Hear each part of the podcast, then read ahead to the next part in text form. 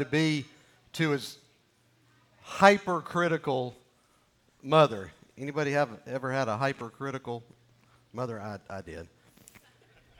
Wanted to introduce his bride to be, and, and uh, in order to get an unbiased opinion, he invited three other female friends as well, and he didn't tell his mom which one that he intended to marry. And after the four women left, he asked his mom, Can, can you guess which one it is that I want to marry? And she said, The one with the short hair.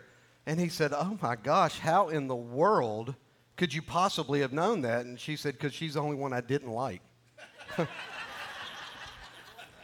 Y'all, welcome to Mama's Day at Church on the Trail. Raise your hand if you feel like uh, your mama was perfect. Wow, I hope they're not watching or I hope they're not here. Sometimes we do, y'all. And she's sitting next to you, bro. Today, though, I want to talk about a really good mama, maybe even a great mama. We find this mama in the book of Ruth, and it's not Ruth that I'm talking about, it is Naomi. And, and if we look at Naomi's, uh, we look at Naomi's life, we're going to see uh, an incredible strength, inner strength in Naomi, and we're going to see an, an, a really passionate and, and committed, deep love that she has, a deep love for for her children. And then we're going to see how God's sovereignty plays into the love and the compassion and the care and the concern that godly women have because God will use all of that. And so we're going to talk about that down at the end for a minute. You know, mamas are, are special folks, special people. Lots of us really do think that mama was perfect. George Washington said of his mother, he said, My mother was the most beautiful woman I ever saw. All I am, I owe to my mother. I attribute all my success in life to the moral, the intellectual, and the physical education that I received from her. The Bible even presents godly women and godly mothers as being pretty close to perfect. You see this in, um, in Proverbs 31, this description of a godly woman, of a godly mother. And Proverbs 31 says that strength and dignity are her clothing. Says she laughs at the time to come. Goes on and says that her children will rise up and, and call her blessed, and her husband will bring praises to her. Says when she speaks, her words are wise, and that she is always kind. Stevie Wonder, the theologian, said, Mama was my greatest teacher. He said, a teacher of compassion and love and fearlessness. He said, compassion and love and fearlessness. He said, if love is as sweet as a flower, then my mom is that sweet flower of love. So, y'all, let's talk about Naomi. I want you to look at Ruth chapter 1. And if you don't have one of these, raise your hand. We want to get one in your hand, and you'll find some message notes in there. But first thing is, and I said it a minute ago, is that mothers have this amazing strength, this amazing inner strength. So let's look at verse 1. In the days when the judges ruled, there was a famine in the land. Food was in short supply. And a man of Bethlehem in Judah went to sojourn in the country of Moab. Maybe he heard there was food in Moab, but Moab and Israel and Moab always had this weird relationship. Moab was a pagan place, and they would be at war with Israel, and then there'd be peace, and then they'd be at war, and there would be peace. So at this time, there must be relative peace because the, this man from Bethlehem in, in Judah went to Moab. He and his wife and his two sons, and his name was Elimelech, and his wife's name was Naomi, and his two sons were Mahlon and Chilion. They were Ephrathites from Bethlehem in Judah, and they went to the country of Moab, and they remained there. And we don't really know how long, but we know it was at least 10 years. Verse 3 says, But Elimelech, the husband of Naomi, died, and she was left with her two sons. These two sons took Moabite wives, and the name of one of them was Orpah, and the name of the other was Ruth. They lived there about 10 years. And both Mahlon and Chilion died, so that the woman was left without her sons and her husband. So in these verses, we're introduced to this very special mother named Naomi. She had a husband named Elimelech, two sons, Mahlon and Chilion. They moved to a, a land where we, we would presume that food was plentiful. They lived there for a number of years. But then tragedy strikes, jumps in and interrupted her life. Anybody ever had tragedy jump in and interrupt your life? No doubt. Naomi's husband dies. We don't really know how or why, but for some reason, he died, and she and her two sons are left alone to fend for themselves. Lots of mamas through the years have been left with children to fend for themselves. I can't imagine the, the, the pain, the hurt, the heartache that she felt. I don't know what that would have been like, or the bewilderment of not knowing how she and her, and her sons were going to survive. The loss of her husband was the loss of a close friend, and it was the loss of the one that provided for their, for their family. And I know that there are women here today or watching online today or watching online next week who have, who have experienced the loss of a husband. And you can or, or kids. And you can probably identify with that pain but it's so weird y'all that scripture doesn't mention one word about naomi grieving. Not a word. Surely she did but scripture doesn't say anything the evidence uh, that the Bible gives us is that she just went on with life. Strong lady, just went on with life, raising her sons best way she knew how, raising her sons until, uh, until they were able to take care of wives of their own. Tragedy strikes again in verse 5 the death of both those boys. Can't imagine the death of a child. So Naomi now is left again with nobody to provide. And she had two daughters in law. I never knew, is it daughters in law or daughter in laws? Daughters in law, thank you. She's left with those to care for. Does the law say that she need to take care? Are they blood related? No. The law didn't say that she had to, but this is her concern. This is the DNA of, of a godly mama. So she's got these two daughters in law that she feels burdened like to, to take care of. So if you think about it, just when Naomi thought that her, uh, that her purpose in life was nearly served, she had to start all over from scratch. Again, she had to provide and care for others, namely those two daughters in law, Orpah and Ruth. She had to play the part of a strong woman. She had to be strong for those two young ladies. Naomi is a model of a mama's strength even in this account, the text doesn't give us really any indication that, that, that she showed any grief for the two sons. Again, surely she did, but the Bible doesn't tell us that. It only reveals that she bore the pain, she internalized the pain, and she went on with life doing what she felt and knew that she had to do. And y'all, we see that kind of strength in mamas all the time. We see it all the time. Divorce rate in the United States is 45, 50%. See a bunch of deadbeat dads avoiding their responsibility, leaving single moms to, to, to the, with the brunt of raising a family. Mamas who may, have a, may be married, may have a husband. He may be working all the time. She got 17 children at home, and she's trying to do all of that by herself. Mamas are strong. Mamas are strong. Tons of single moms that that I don't know, dad hit the road for whatever reason. I don't know. Maybe maybe hit the road before the baby was born. Maybe maybe he just couldn't handle it anymore and, and he left. What, whichever way it happens, y'all, my point is it happens a lot. And you may be the child of a single mom.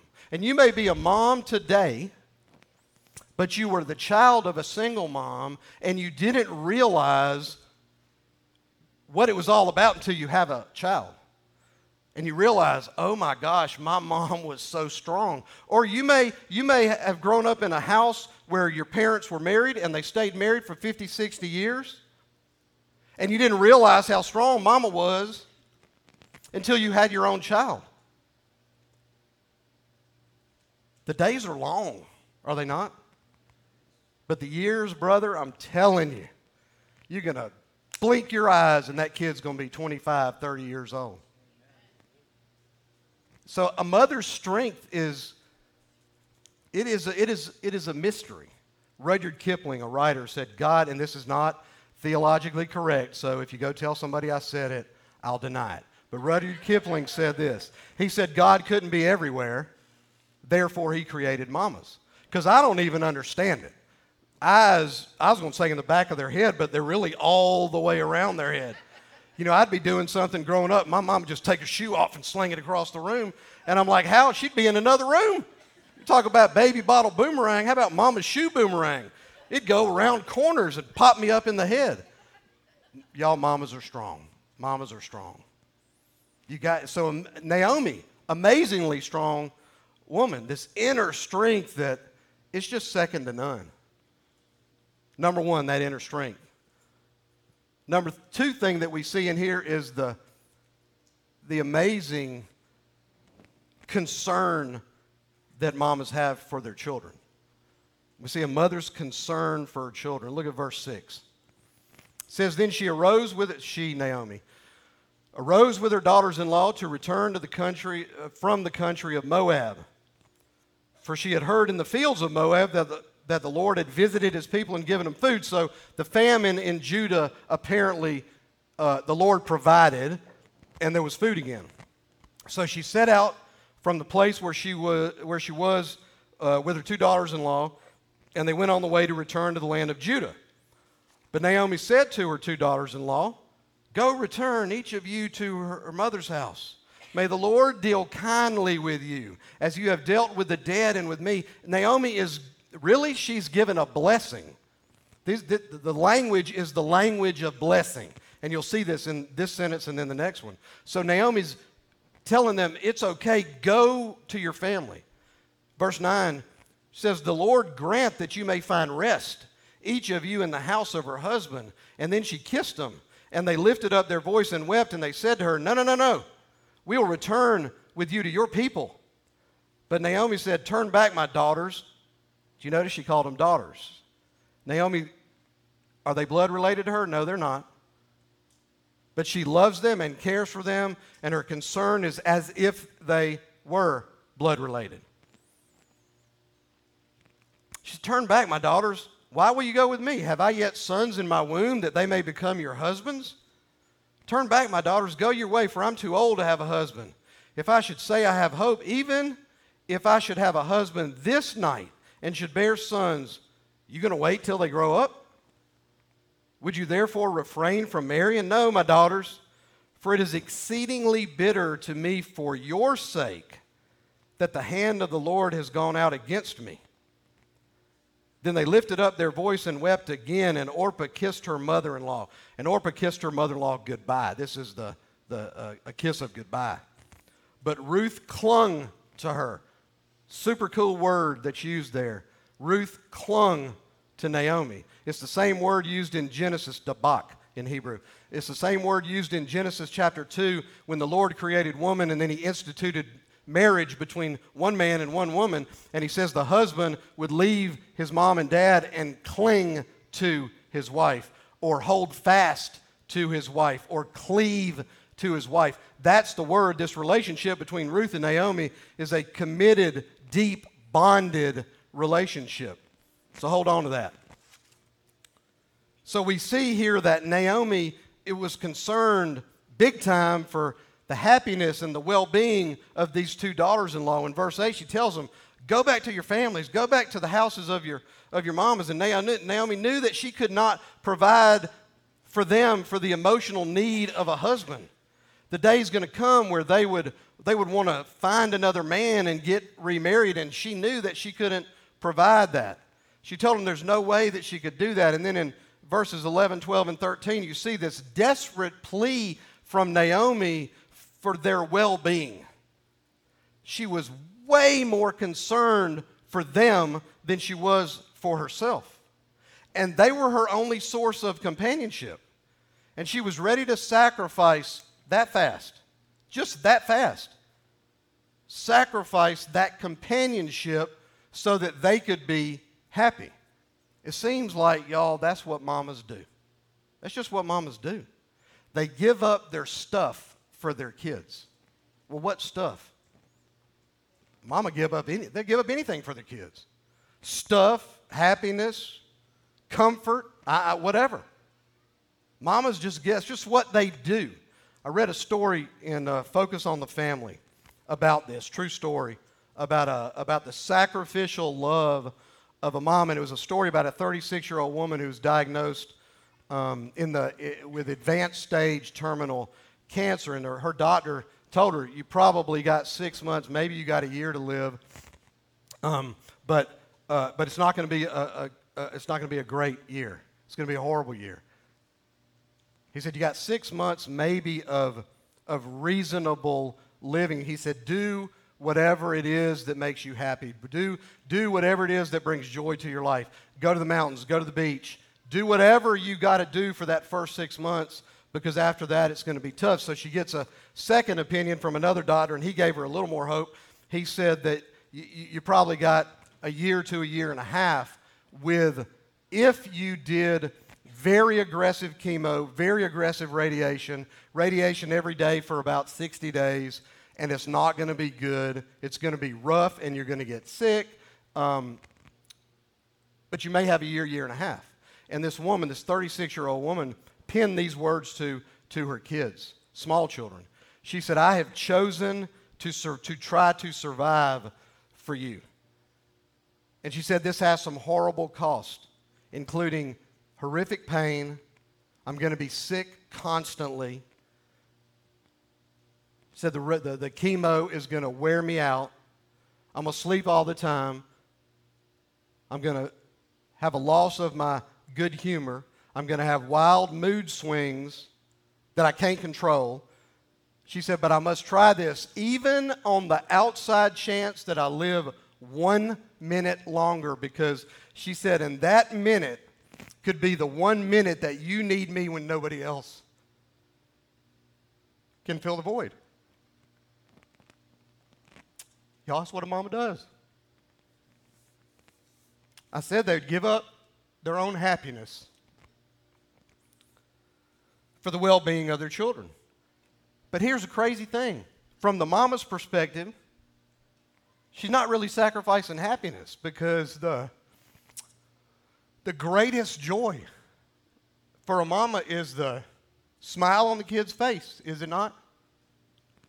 When that kid's face lights up. So it's like we call it sacrifice, but for them, you know, for a stubborn, self centered man, it's you're sacrificing. But for the mama, it's not a sacrifice. She give it up, you know, a hundred times a day, to, you know, a thousand times on Sunday because of the look on the child's face. No matter the cost to herself. And then we see this that a mama is not always superwoman. Look at verse 15. And she said, This is uh, Naomi, and she said, and now she's talking to Ruth. She said, See, your sister in law has gone back to her people and to her gods and re- return after your sister in law. But Ruth said, Don't urge me to leave you or, or to return from following you. She said, For where you go, I'm going. For where you lodge, I'm lodging. She said, Your God's going to be my God. Where you die, I'm going to die and there I'll be buried. May the Lord do so to me and more also, if anything but death parts me from you. And when Naomi saw that she was determined to go with her, she didn't say anything else. So the two of them went on until they came to Bethlehem. And when they came to Bethlehem, the whole town, it had been years and years since they were there, or since Naomi was there. They came to Bethlehem, the whole town was stirred because of them.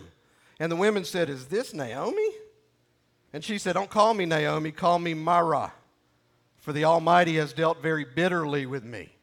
I went away full, and the Lord has brought me back empty. Why call me Naomi when the Lord has testified against me, and the Almighty has brought calamity upon me?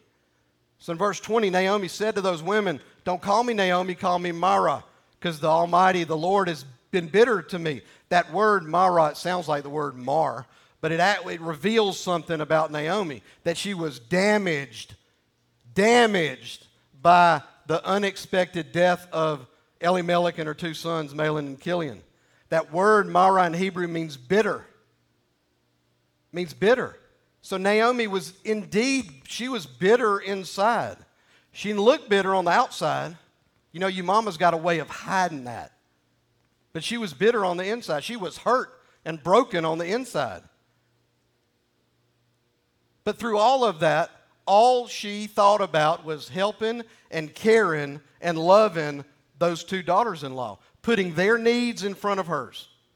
Remember, I said a little while ago that she didn't, uh, at least scripture doesn't mention one word about her grieving or even being upset by what happened to her husband and sons. She just appeared to go on with life without giving any of it a second thought.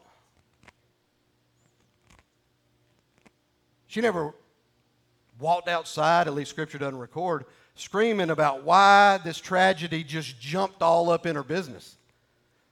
So we see a, another great mystery with moms. They often appear to be superwoman without a care in the world for themselves, but it's just not true. It's just not always true. There's stuff going on inside. Oliver Wendell Holmes, another writer, he said, Youth fades, love droops, the leaves of friendship fall, and, but a mother's secret hope outlives them all. Mothers have needs too.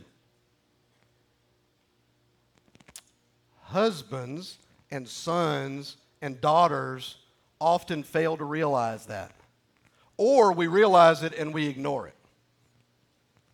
If you're a man and you're married, raise your hand if you've ever done that. Those men who didn't raise their hand are just absolutely lying. If you're their wife next to them, pop them in the leg or something. We do that. You better get your hand up. We do that, y'all. I mean, I know we do it. I do it. And I know how dumb it is when I do it. But we, a lot of times, and sons and daughters do too. You know, one thing, if you, if you have a baby and you haven't, you know, you got a little bitty baby, as that little bitty baby grows, they're pretty selfish for a while. They're, they're, pretty, they're pretty hollering for you and want you and need you. And so, lots of times, sons and daughters and husbands, we kind of ignore the needs that the mama has. And it's funny because oftentimes moms suppress those feelings so as not to, quote, bother the husband or the son or the daughter. I've heard Susan say that before. And we just ignore all of those feelings. Somewhere in there is this secret strength or this Holmes called it a secret hope. And I'm saying today that we, all of us, we need to recognize that quality uh, about our mamas and we need to take the time to find out the needs and to treat our mamas and our wives with, with tenderness and with loving care. Amen. All right, let me talk about God's sovereignty with respect to mamas. God's working all the time. God's working in Bethlehem back then, God's working in Moab back then. You remember, you may not remember, verse 1 said this. It said, In the days when the judges ruled. In the days when the judges ruled, that was a period that tells us when this narrative in Ruth took place. And it was a period of time between Joshua's death, and Joshua was the guy who became the, the Hebrews leader after, after Moses died. So it's from the time of Joshua's death until Saul becomes the first king in Israel. That was the days when judges ruled. And that was about a thousand years before Jesus shows up on the scene. About a thousand years, which is a long time before Jesus shows up on the scene. Y'all, I'm connecting dots, so just bear with me. For years, Naomi displayed love, even the sacrificial love of a mama to Ruth. And she did it for a while with Orpah too. Verse 14 says that Ruth clung to Naomi. Verse 16 says that, uh, excuse me, Ruth tells Naomi, For where you go, I'm going. Your people going to be my people. Your God's going to be my God. So, a thousand years before Christ, this Moabite woman, a pagan woman named Ruth, and her loving yet bitter on the inside mother in law trek to Bethlehem in Judah. You with me? I'm connecting dots. I'm going to give you the next three chapters of the book of Ruth in one sentence. Through some crazy circumstances, while they're in Bethlehem, uh, Naomi and Ruth meet a godly man named Boaz. I bet y'all never knew that I could do th- two or three chapters in one sentence.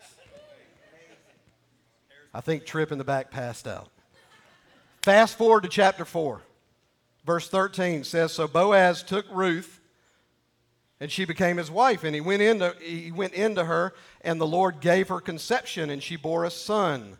And then the, the women said to Naomi, Blessed be the Lord who has, this is the women of the town, that way back when she got there said, Who is this?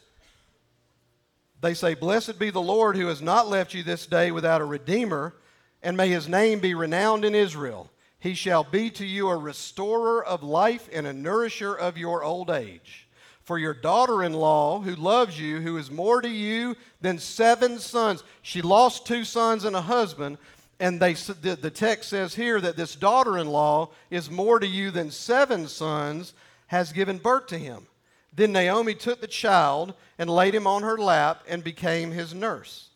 And the women of the neighborhood gave him a name, saying, A son has been born to Naomi. Now, know in that culture, you know, that baby was born to Ruth. But in that culture, the grandmama's the mama as well, right? You, you with me? What am I doing? I'm connecting dots. A son has been born to Naomi. They named him Obed. So, this boy, this baby boy, born to Ruth during the period of the judges, his name is Obed. All of this began with the sacrificial love and care and concern and strength of a mama named Naomi, whose husband and two boys tragically die, and she, quote, adopts Ruth and loves her and serves her and cared for her. All right, Matthew chapter 1, first book of the New Testament. Anybody know what's in Matthew chapter 1? It's a genealogy. I'm the weird one that loves the genealogy. Verse 5, it says, And Salmon, the father of Boaz, by Rahab. Rahab. Rahab was a prostitute. Rahab was a female. That was a master at stating the obvious. Rahab is in, is in this genealogy. Salmon, the father of Boaz, by Rahab. So Rahab is Boaz's mama. And then Boaz, the father of Obed, by Ruth the Moabite. And Obed, the father of Jesse, and Jesse, the father of David, and David, the father of Solomon. And the next 10 verses continue that genealogy from Solomon to who? Jesus. Moabite woman clings to a godly mama and a thousand years later, the king is born. That's crazy, y'all. Like, that is crazy. He is working a plan. And the plan didn't start when, when Elimelech and, and, and Naomi and Mahlon and Chilion crossed over and went into Moab. It started before the foundation of the world. He's working a plan and He's using everything. And He can use every event in our lives, everything He can use. And the days are long for a woman taking, a mama taking care of babies. But God will use that. He'll use single mama, married mama, divorced mama, been married 15 times. God will use all of that. And I, look, I'd imagine that when Naomi's husband died, and she gets her sons married off, she's like, whew, sigh of relief. I, I kind of did my, my task. They're married off. But then the two sons die, and she's probably ready to throw in the towel. But she mans up. She doesn't man up, she womans up. Sorry about that. She womans up, and she does what she's got to do. Y'all, men, women do what they got to do. We want to be all big like, like we do what we got to do. The ladies in our lives do what they got to do. And so you see in this in, in her life, you see these major mama character traits. And you see God in his sovereignty work through her kindness and her compassion and her love and her toughness and her loyalty and her stick to itiveness. And yes, even the bitterness that she had. He works through all of that to bring the King of Kings to the stage of history. It's unbelievable the way God uses all that stuff. If she hadn't been a mama to Ruth, like, I don't know. Again, mamas, the days are long. But man, don't you forget the years are short. But the days are long. But Romans 8:28 is a promise. It is an absolute promise. What's Romans 8:28? And we know that for those who love God, all things work together for good for those who are called according to his purpose. All things. All things. Good, bad, pleasant, unpleasant, bitterness, joy, trekking from Bethlehem to Moab, losing two sons and a husband. God is working in your lives. God is working in the lives of your children if you have children. He's going to be working in the lives if, you, if, you ha- if you're going to have children. He's working in their lives already. He's working in your life. Whether they're, they're biologically your child or whether you are struggling with fertility and you adopt a child. What does Scripture say about adoption? The Gentiles are grafted in to the family of God. And do you know that adoption, in, in, in, biblically and legally, they're an heir. The perfect example is Gentiles are grafted into the kingdom as heirs of the king. So whether you end up, you don't have any children, but you end up adopting a child, whatever. God is weaving a story. He is weaving a story. And the story He's weaving in your life is not, yes, it's for you to some degree, but it's for somebody else. And lots of times you don't ever see the fruit of that, but you trust that God is sovereign and He's working. And He's going to leverage that story. He leveraged, think about it, He leveraged Naomi's pain to bring the Messiah to the stage of history. All those things, the pain and sacrifice and tragedy and blessings and good times and tough times, they're all mixed up in the pot together for good for believers. Y'all, that promise in Romans 8:28 is for believers. That promise is not for unbelievers. Don't let anybody tell you, well, God works all things together for good. No, for those who are called according to his purpose and those that love him good mamas, good mamas tend to, tend to result in good, ultimately, sons and daughters. Napoleon, never thought I'd quote Napoleon. Napoleon said, Let France have good mothers, and she will have good sons and daughters. And I'm going to tell you what the greatest gift, mama, that you can give your child is the gospel.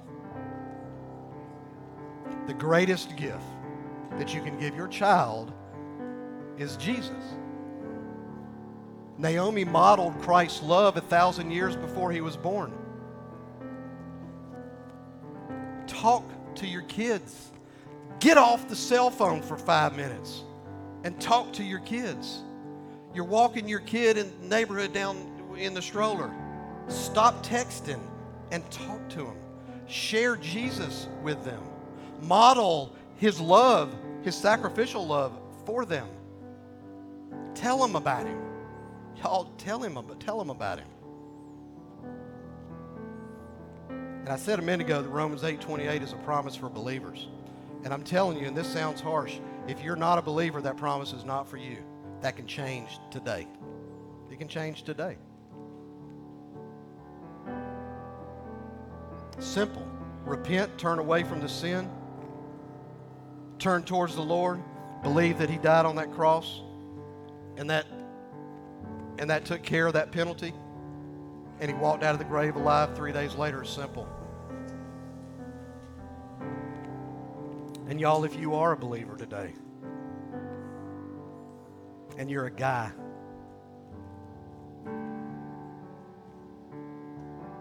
the kindness game with your wife, up the kindness game with your mama. Lead your children into, um, into being more compassionate with mom. Again, if you don't know him today, y'all just pray this with me. Lord, let today be the day that I say yes to the offer. Lord, today's a day that I turn away from my sin and I turn toward you. Lord, I believe that you died on that cross, satisfies the justness of God. Lord, the, the sin had to be paid for, and you took care of it. And Lord, I believe you walked out of the grave alive, provided eternal life for me. And so, Lord, I beg you to save me right now. In Jesus' name, amen. Listen, y'all, if that was you, our prayer team will be back in the back. They would love to talk to you. I would love to talk to you. And I would tell you right now as we sing this last song and worship the Lord, this altar is available to come pray. Whatever you're praying about, come pray. If it's something's burdening you today, leave it at the cross, whatever it may be. Turn it back over to y'all.